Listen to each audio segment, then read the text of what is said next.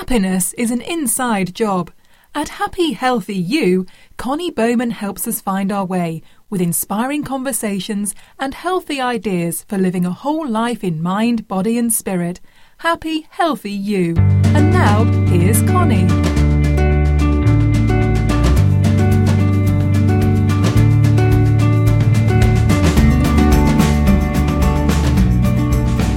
Life can be tough.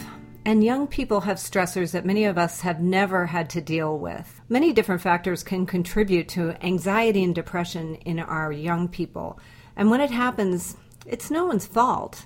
The important thing is that depression and anxiety are identified and treated early. And if they're left untreated, they can lead to all kinds of problems like underachieving at school, misuse of alcohol and drugs, and sadly, an increased risk of suicide. Hi, everybody. I'm Connie Bowman. Welcome to Happy Healthy You, the weekly podcast about living a whole awesome life in mind, body, and spirit. And today I'm excited to have a new guest with us.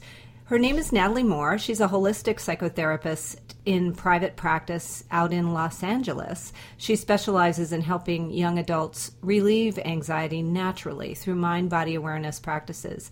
She's passionate about supporting others on their journey toward healing. And she has an awesome website at awakentheself.com. Thank you so much, Natalie, for coming on the podcast. Thanks for having me. I'm excited to be here. Yeah, this is a really good subject. You know, a while back I did a podcast with my niece, Jennifer, and it made me cry because one of her uh, very close friends from elementary school or middle school had committed suicide the year prior, and um, Jen was working on a project to sort of honor her memory. And it was just really sad because the kids at school really had no idea that this this friend of theirs was suffering, and I think obviously the parents weren't aware the extent of her suffering as well. So I really am glad that we're talking about this. Can you talk about first before we get into anxiety and depression in young people? Tell us what is a holistic psychotherapist? So, a holistic psychotherapist is someone who takes an integrative approach to treatment, which means that we look at a lot of different areas of health, not just mental health, but also the physical health of the individual, their spiritual health, and the surrounding context that they live in, like their family, their community, the work that they do, and the society as a whole.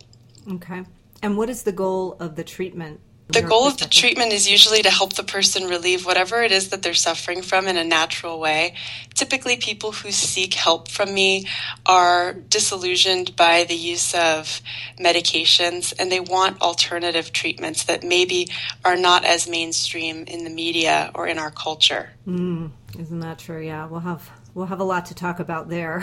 Definitely. I think we resonate on a lot of the same things in that regard. For sure, for sure. Does it seem to you like more and more young people are going through depression and anxiety? It does to me.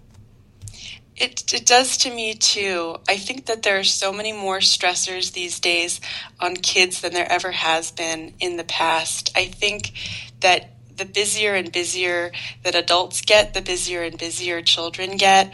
And it doesn't leave them much space for having fun and just being a kid and taking care of their own needs and desires anymore. Mm, that's true. I was looking for some statistics. I live here in DC, close to DC, near the National Institute of Mental Health, where I actually have done a couple of um, acting gigs. it's pretty interesting. I actually work. You've probably heard of him, Norm Rosenthal, the guy who coined seasonal affective disorder. Um, yeah, he researched it, and so he hired, or his office at at NIM, N I M H, they hired me to be an actor on one of their videos to train people to work with people with depression. So I guess I looked kind of sad. So, but it was cool. Listen to this because we shot in his house, which he lives pretty close to me here, and we shot in his house and because he suffered from seasonal affective disorder, which, as we're talking, it's January and we're getting ready to have a big, big snowstorm. So this is pretty timely. Anyway, he suffered from seasonal affective disorder, and so in his house he had those lights, those light boxes, all everywhere you sat, you could literally bathe in light. It was pretty cool.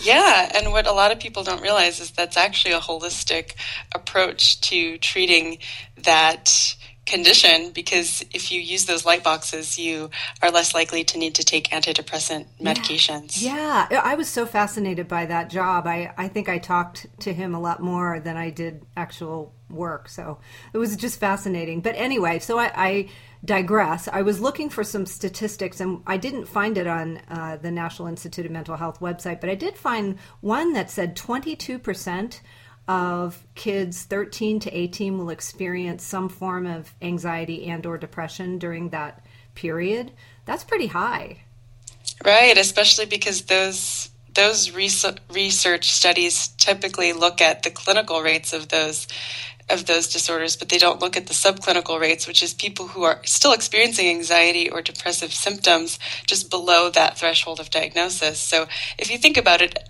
almost every child is going to experience those in, at some degree during during their childhood. Yeah, yeah. And maybe we can start with anxiety. I guess anxiety and depression are often related, but let's just start with anxiety because as you say, we all go through some kind of situational anxiety. How do we know what is what it is and when it's time to maybe get some help? Okay, it's going to vary a bit for children and adolescents and adults. Okay. So I'll speak first to kids because we kind of got off on that foot. If if you notice that your child begins to complain of somatic symptoms, so something in their body like tummy aches, headaches, some aches and pains that don't seem to be related to any physical issue, and they seem to have excessive worry about things like homework or they give themselves a really hard time about not getting something in by a deadline or what their teacher will think, then you want to do some more digging, ask some questions, but you don't want to alarm your child. So it helps to go to the school, talk to the teachers, talk to the administrators there, the kids coach, anyone who spends time with them and find out are they doing things that look are they are they expressing behaviors that look to be uh, communicating anxiety like biting their nails or fidgeting all the time, tapping, doing things like ruminating over a thought over and over again. These are things you want to ask about. Mm, how often is anxiety misdiagnosed uh, for ADHD nowadays? Well, ADHD is one of those diagnoses that tends to come up with a lot of different mental health issues. So, a lot of mental health issues cause someone to lose their ability to focus mm-hmm. and cause people to become distracted and so a lot of people when they think lack of lack of concentration and distraction they often go straight to ADHD but those are often symptoms of other disorders like depression anxiety just feeling unwell in general hmm yeah it must be so hard to like come up with a real solid diagnosis. You really have to do some sleuthing, I think. It seems like. Yeah, and that's that's a good thing to, to let your audience know is that the worst thing you can do is is try to self-diagnose online with WebMD or any of those quizzes because sometimes that just makes you more fearful. It's so important to talk to somebody who is an expert and who knows their stuff and can ask you the proper questions so you can get so you can get the information that you need to get the help that you need. So teens, teens and children, do they necessarily experience symptoms different than than adults would? You want to talk about adults and how that that might sure. manifest, even though we're we really are focusing on young people, but just to talk about the difference a little bit. Sure. The main difference is that the older a, a adult, the older a child, adolescent becomes, and once they come into younger adulthood, they're more able to actually express their feelings more and express their symptoms more clearly. So kids have a hard time expressing their feelings because unfortunately kids are typically not taught to have fluency in speaking about their feelings. Whereas an older teen or a young adult, maybe in college, has had some more experience under their belt about how to express their feelings. So they can say things like, I keep ruminating about the same thought over and over again, or I have excessive worry about school things, work things. Um, they can they can articulate their symptoms more clearly than a child or a young adolescent would be able to. So that's why uh, some children may experience anxiety as a physical symptom, as a stomach ache or a headache or something. Exactly. Like Mm-hmm. Exactly. It's their body communicating for them that something's wrong. So, if some time goes by and a young person, say someone younger than, say, college age, a teen, maybe 13 to 18, has some symptoms of anxiety and, and nothing is done, what are the dangers of these issues being undiagnosed and treated? You spoke to some of these earlier when you gave the introduction. The scariest one, of course, is increased rate of suicide. Anxiety and depression tend to go hand in hand. Okay. They co occur about 60% of the time. And so that would be the one to be the most mindful of because if if you notice that there's something wrong with a teen if you don't say anything about it, then you're kind of continuing the silence and you're continuing to add to the stigma of mental health. Whereas if you have an open policy about talking about things that bother you, then there's a much greater likelihood that the teen will open up to you about what's going on. And so you can prevent really terrible ramifications from happening. Mm, good. Good. Yeah. What constitutes depression then? If we've talked about this anxiety, will anxiety eventually turn into depression if left untreated? It depends on the person. Some people can have anxiety and it won't turn into depression. I think what's important here is is early prevention and noticing it early on so that it doesn't turn into something worse. So, some of the things that you can do if you're worried that your teen might be anxious is find out what what is really provoking their anxiety. Sometimes parents don't realize that a lot of their implicit messages toward their children have to do with succeeding and getting straight A's and going to college and all of these things. And although those are well intended, it can have huge implications on the kids' ability to self regulate and feel confident about their abilities. So I would ask parents to really reflect and look inside and find out what, what kind of messages are, are they giving to their kids that might be contributing to some of this anxiety. How about lifestyle, nutrition, and you know, you mentioned uh, the crazy busy schedules and um, unreasonable expectations. What about some of these lifestyle uh, things too? Can you address those? You know, maybe exercise and diet and and those kinds of things. Absolutely. So when it comes to kids, we don't want to use the word diet because that can cause all kinds of other issues, which oh, would be a right. great That's, topic for another absolutely for yeah. another podcast. But let's uh, just use the word nutrition. Right. I was more speaking about the nutri- nutritional aspects because you know okay. a bad a poor diet can can lead to a lot of different problems emotionally, physically, spiritually. So Absolutely. Absolutely. It can. And so I would recommend that parents of teens and kids or people who don't have children look at their look at their nutrition and and really be compassionate with themselves because it doesn't help if you start beating yourself up about what you're eating. But to just start integrating slowly more and more healthful foods leafy greens things that are packed with nutrients because that's going to allow your body to have the ingredients necessary to create the neurotransmitters, which are the chemicals in our brain that allow us to regulate our mood. Mm-hmm. And so, about kids, what, what I recommend for parents is if they want to integrate a healthier diet for their children, what I recommend is to make it a family thing. So if you tell your child, oh, you need to start eating this, that, or the other because there's something wrong with your brain, then the kid starts feeling badly about themselves. But if you just turn it into a family overhaul and everybody's going to start eating healthier and we're going to start going hiking on the weekends, then it takes the stigma away from the child. Sure, yeah. And parents can start to meditate and be a good model for their for their kids. And exactly. Yoga. Yeah. I'm big into yoga, so I think every family should do yoga together. So when people, when families come to you, how do you, as a holistic psychotherapist, help young adults overcome anxiety? What I do is I first have to really get to know their story and find out what it is that that anxiety is trying to achieve. So the anxiety is is not just a symptom to be banished and to make it go away, it's a symbol of something deeper. So sometimes these days I'll get young adults coming in and they're complaining of anxiety. And of course, when you're suffering from something like anxiety, you just want it to go away. You don't really want to listen to its wisdom. You right. kind of just want to banish it. But I have to help that person understand that in order to overcome it, we have to find out what it's trying to communicate.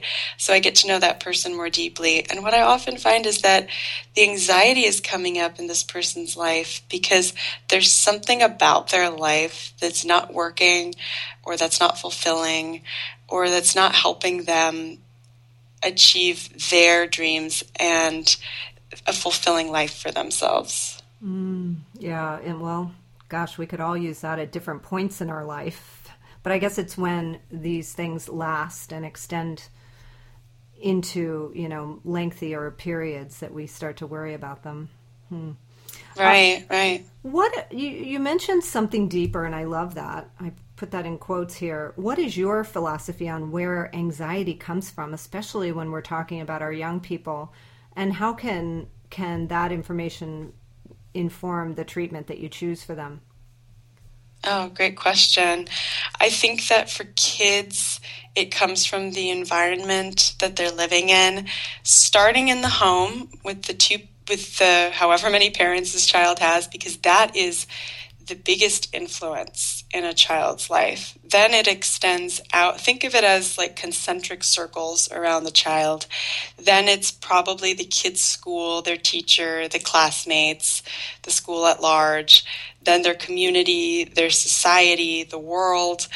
And the more stressors that that child is exposed to in each one of those concentric circles, and the closer that stressor is to that child, that's going to that's going to determine how much anxiety that child is experiencing in addition to the child's temperament so you were born with a certain temperament mm-hmm. which is basically our our personality that we're born with. And some kids are born more resilient to things like anxiety, and then some children are born highly sensitive individuals. So let's say we have a highly sensitive individual with two anxious parents in a school that's highly, highly focused on achievement, mm-hmm. and then in a society and a culture that's also um, mm-hmm. really, really focused on busyness and getting things done. That kid might be predisposed to experiencing some anxiety in their life. Yeah, recipe for disaster right there, right? yeah. Right. And then let's look at the opposite. Let's say we have a kid who is more resilient or, or who is sensitive, but is raised in a home where maybe the parents do experience anxiety, but they deal with it in a healthy way, like meditating or doing hobbies that they're passionate about, spending time outdoors. And then they, they're in a school environment that maybe has some focus towards achievement, because I think all schools do, but maybe a more relaxed environment. And then then the child is not as susceptible to anxiety, especially if they have support people in their life, if they have someone who's a mentor figure, if they're exposed to sports and psychotherapy or other areas of support, that kid is much less likely to have anxiety that would be debilitating to them. Yeah, so it's really super specific as to each each individual. I mean, who comes into your office, they must just you really have to have to get to know them and find out what's going on. What's what what are the deeper issues arising? Exactly. You know, I remember Natalie when I was in my 20s, I went through a period where I had anxiety attacks like those the heart palpitations and the sweating and i thought i was having a heart attack like for a period of about i don't know it was several months i guess. And i was so disturbed. I really i i, I had a lot going on. I mean i had a new baby and there were probably some hormones in my system that were coming into play. My husband and I had also started a business, and there was just a lot going on, and, and it all kind of came down on me at one point. And I went out to a bookstore and I bought a book on meditation, and that's when I first started falling in love with the idea of relaxation and meditation practices. And it made a big difference. Have you experienced personally anxiety and have you had have you been able to achieve some some results with some self-help efforts? And is that a is that a good thing to talk about? Should we talk about that a little bit? Oh, absolutely. Yeah, that's a great thing to talk about. I have experienced some anxiety in my own life.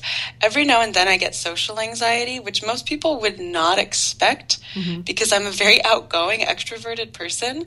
But sometimes that social anxiety just sets in and it just comes up out of nowhere, seemingly. And so, what I do, I'm a huge meditator as well, huge proponent of that. I simply bring my awareness to my breath and so as soon as I start noticing my breath, I don't even need to change it. It just starts to slow naturally. And as soon as I do that, it just recenters me. I kind of recalibrate. And it doesn't necessarily make the social anxiety go away per se, but I can handle it better. I'm more centered, I'm more calm. I can note the social anxiety and where I feel it in my body, but it doesn't take over my ability to speak and engage in conversation and feel comfortable. Mm. So that's one mm-hmm. thing that I do. And I always recommend to my clients to engage in some type of self care practice as they begin working with me. So, if you start working with someone as their therapist and you kind of throw all of these different options at them, it can be overwhelming. So, instead of telling my clients in the first session, well, you should start doing yoga and you should start meditating and mm-hmm. you should mm-hmm. start eating better and do this, that, and the other, I just slowly start making small suggestions, or we'll even do it in a session where I'll show them how to take a full breath. I'll show them how to mindfully focus on one thing. And that just slowly begins to integrate into their lives. And then what ends up happening is that clients will actually come up with their own ways to self soothe in ways that I couldn't even think of for them because maybe they love knitting or something and I never thought to recommend that they mm. knit. But let's say that brings them a lot of peace and calm. They start coming up with their own coping skills. And that's what it's all about is really creating those lifelong uh, possibilities for calming and, and coming to stillness. That's that's really awesome. Yeah, knitting is very popular nowadays too. yeah, I don't even know where that, that came from. well, it's funny, you know, both of us talked about our episodes of of um, anxiety. I think a lot of people are very hesitant to talk about these things because they're sort of embarrassing. I mean, I didn't talk about it for a long time until I recently wrote a book and I put it in there, so it's kind of out now. But I think it's more common than we think. Would you say? Oh, absolutely. There's still, as much as we're coming to more acceptance about mental health and mental illness in our in our world, there's still this hush hush taboo around it. And what I love is when I'm in conversation with people and I hear someone open up about having panic attacks mm-hmm. or feeling low sometimes or whatever it is that they're dealing with, that makes me feel so hopeful for the future. I hope that each generation progressively becomes more open about talking about mental health and mental illness because then once you release some of that stigma, then some of the suffering actually goes away. Because mm. if you're suffering from depression and then you're also suffering from the stigma of depression, that's adding insult to injury. But if you can oh. be more open about it, then you can connect with others who can say, Oh, I've dealt with that too. And then you feel mirrored and supported in that way. Yeah, and I think it also keeps people from getting the help that they need.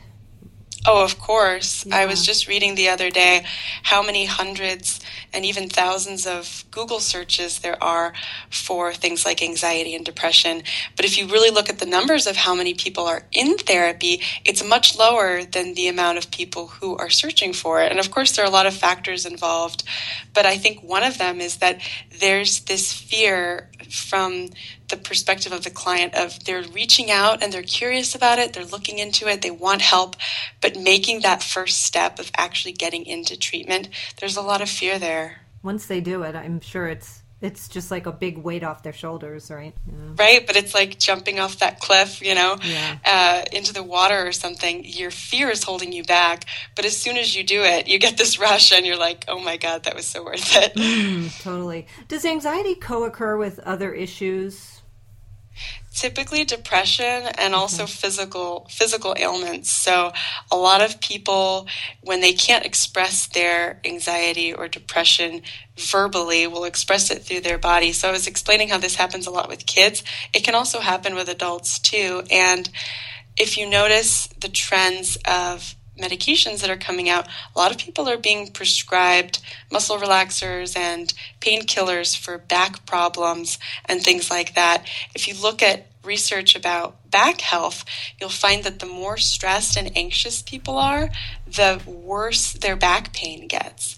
So it's important for people to look into okay, what's really causing these issues? Is it is it really something physical or is it something emotional? Because if it's something emotional, then you don't need to resort to medication.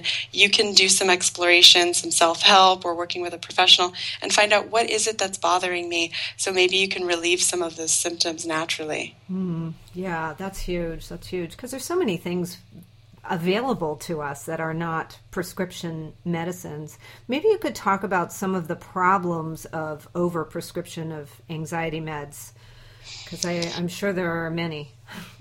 there are tons. the The most important one to to note is that prescription meds only help as long as you're taking them.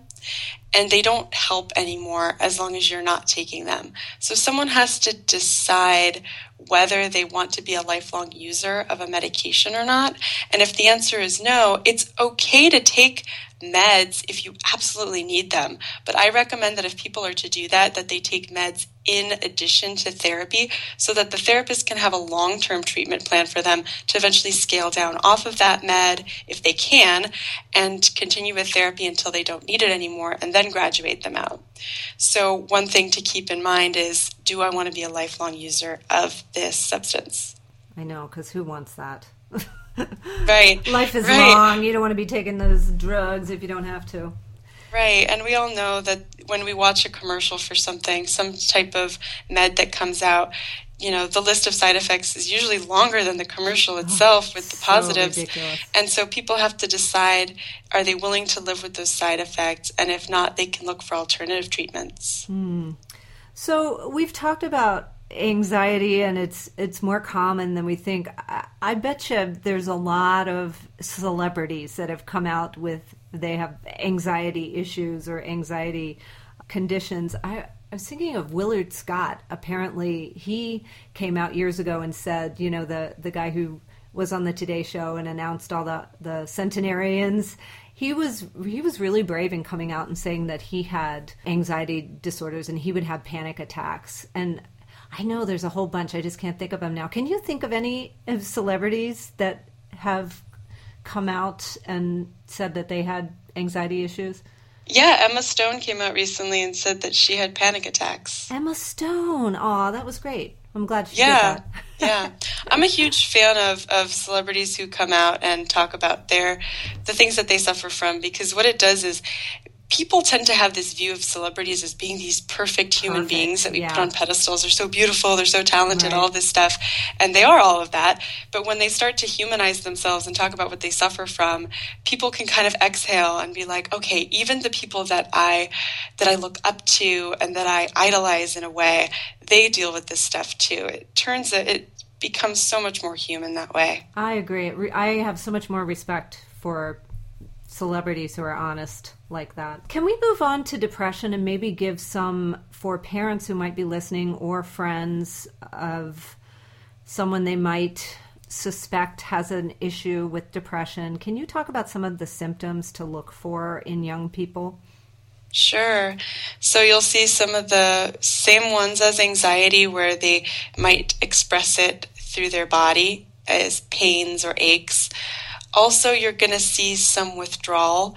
So, withdrawal from social circles. Kids will tend to still have a small group of friends, even if they are depressed, but they won't be as active in larger social groups as they used to. You'll notice that they won't be performing as well in school the way they used to. They might become more irritable. So, with adults and depression, you typically see sad mood, and with kids and adolescents, you see irritable mood. And a lot of these a lot of these symptoms of depression might sound like typical teenagerhood. Mm-hmm. It's it's when these symptoms become so prevalent that they're having a real impact on this child's ability to maintain friendships, maintain relationships with family members, and maintain active in school. Like if your kid is staying home, many days of the week complaining of ailments that don't seem to have a physical cause, but really they're just trying to not go to school, that would be something to look out for. Mm. You know, it seems to me, and correct me if I'm wrong, but it seems to me that depression would be a little easier to diagnose than anxiety because there's so many other factors. Yeah, yeah, it's a bit easier because you might also see things like self harm. Mm-hmm. Self harm is becoming so much more prevalent these days with teenagers. And that's something that you can obviously actually see on a child's wrists mm-hmm. if that's where they're doing the self harm.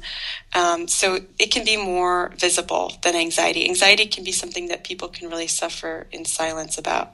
And then if you suspect that they're using drugs to self medicate, obviously confront them and, and see if you can get some outside help. And then if you suspect suicide, what do we do then as parents? Is to not be afraid of the word. So a lot of people, and myself included, even as a therapist, it's so hard to talk about suicide. so hard to talk about someone that you love or even someone that you know taking their own life out of their own suffering. But like I said before, if we're too afraid to say these words as the adults, mm-hmm. then imagine how fearful our kid or teen is going to be using these words. So we need to take ourselves and our families out of the silence of the possibility of talking about suicide. It needs to be something that we can address and talk about openly so that if the child does have thoughts of suicide, they can feel comfortable talking to us about it. And I think um, this is not, you know, to alarm parents or anything. It's just to be really open about it so that their kid can talk to them about it. And a lot of times when they're thinking about it, it's not because they actually want to do it. Thinking about suicide is a symptom of depression. Mm. Yeah, yeah. If we're interested in finding a holistic psychotherapist as opposed to a conventional psychotherapist, somebody who might be less apt to put our kids right on on medical on prescription drugs, um, how would we go about finding one? That's a great question. I haven't been asked that one yet. Mm. So, the biggest, the two top resources for finding a local therapist are online. One of them is called Psychology Today, and the other one is called Good Therapy psychologytoday.com and goodtherapy.com. Okay. And what you can do is you can you can filter the results of the therapists that come up in a various in various ways. You can search by location, you can search by what type of issue they specialize in, what age group they work it, uh, work with, and you can also specify based on their treatment modality, their treatment approach. And so some of the ones that are related to someone being holistic would be somatic approach, which means that they take a mind body approach to their work. Another one to look for would be mindfulness based cognitive therapy. So mindfulness is all about becoming aware of the present moment. You could check off something like integrative psychotherapist, which means that they integrate various modalities, which integrative approach tends to be a holistic approach as well. Uh, you could also type in something like existential or humanistic. Those people tend to be more holistic. And what you really want to do is when you when you call therapists and talk to them in their consultation, just ask them what what are your modalities? What what are your views on meds? Do you integrate alternative practices into your work? Just have a few questions that you're prepared to ask and you can get a sense from someone over the phone if if they resonate with your values or not. Okay. Okay. Do you have any examples or stories of of success of a young person that may have come into you and um, really work their way through a period of anxiety and and got, got to the other side successfully? I typically don't share specific clients' stories oh, no, over podcasts because they might no. listen, but but I can speak in generalities. So yes. the the people who have the most success working with me are the young people who have parents who are really involved in their treatment. Okay. So most therapists who work with kids and teens will spend the majority of the time with the kid or teen and very little time with the parent. I do it the complete opposite way. I spend as much time as possible with the parents, especially if it's a young teen or a child. If it's an older teen, I'll treat them more like a young adult and spend more time with them. Mm-hmm. But the reason why I approach my work this way is because the parent has a huge influence on that child, much greater influence than I will ever have on that child. And so the best outcomes that I get are when the parent is so ready, so willing, so able to support their kid through their anxiety, and especially when the parent is able to admit their own anxiety mm-hmm. and start working on their own issues, that helps the kids tremendously. Sure, and it becomes a family issue which when i've had people on the podcast and they've talked about substance abuse they always talk about it as a family uh, it's a family issue. It's it doesn't. It's not just about the one addict. It's about the whole family system, and it's so much more successful when everyone gets involved and takes a really hard look at themselves. So. Exactly. That. The family is a system, and when you change one part, you change the whole thing. And so, if, if multiple parts are shifting at the same time, you can you can see more rapid growth. Well, let's talk about you personally, because I'm, okay. I'm, just curious. Um, what's your favorite modality? What's your de-stressor that you your go to if you've had a really rough day? What would be your de-stressor? Mine's kind of yoga. I mean, that's no big big surprise to any of my listeners. But what is yours? My, I have two yoga and hiking. I'm mm. equally mm. passionate about both. It really depends on what kind of mood I'm having. I find that with yoga, it can really help me at any time because I can't just go hiking at any time. Mm-hmm. I kind of have to plan that. Yeah, but you live but, in California, so you can go hiking a lot more than we can on the East Coast in, in right. The middle of winter. but not in the middle of the night. There's right. coyotes and cougars out there. Oh yeah. But yoga I love because it's just a go-to that I can use at any time. I mean. I can mm-hmm. just drop down and do some yoga at any moment if I'm at home and that's just my instant de stress. And then hiking for me is such a de stress because it helps me open up my eyes to a broader perspective literally and figuratively mm-hmm. think about it you're walking up a mountain you you work hard to get up there you get to the top and you just are looking down at everything. And I just look down at Los Angeles and I see traffic and, and chaos. And I just imagine it being so loud down there. And I'm at the top of this mountain and it's just quiet and serene. And I just feel so great up there. Mm, that's great. Everything that's great... seems to make sense. Yes. And the problems of the world are so much smaller from that exactly higher vantage point. Yeah, yeah, yeah. So, if someone's listening to this podcast right now and they are suffering with anxiety or they're a parent of a child that's suffering with anxiety or depression, what is what is a word of inspiration that you might pass on to them at this moment? That you can absolutely get through this. I think that people tend to minimize their own strength and because I think we live in kind of a disempowering world, but as soon as people start to get help and ask for help, they realize they're actually a lot stronger than they realized because the people around them give them encouragement and inspiration and support, and they're able to get through this thing that seemed insurmountable at first. And everything is a growing experience. Mm-hmm. Everything's an opportunity for growth. Mm-hmm. So take that first step up that mountain, and before you know it, you'll be at the top looking down. exactly. I exactly. love that we talked about that. Thank you so much, Natalie. Can you give us all your information? And I think you have a special uh, sort of link or gift that you're going to talk about too for our listeners? Absolutely. So, if anyone wants to get in touch with me, they can reach me at my website, which you mentioned earlier. It's awakentheself.com. And I'm also going to have a freebie for your listeners about how to talk to kids about anxiety and depression, which you can find. It's a PDF that you can download, and you can find it at awakentheself.com slash happy healthy you. Mm, I love it. Thank you so much for that. That's going to be a great resource. And I love the name of your website, awakentheself.com. That's beautiful. Thank you. Thank Thanks you so, so much, much. for having me on your Oh show. Oh my gosh, I hope you'll come back. We have so many great subjects that we can talk to you about. So I hope you will come back. I'll definitely be back. All right. Thanks, Natalie. Have a happy, healthy day. You as well. Bye bye.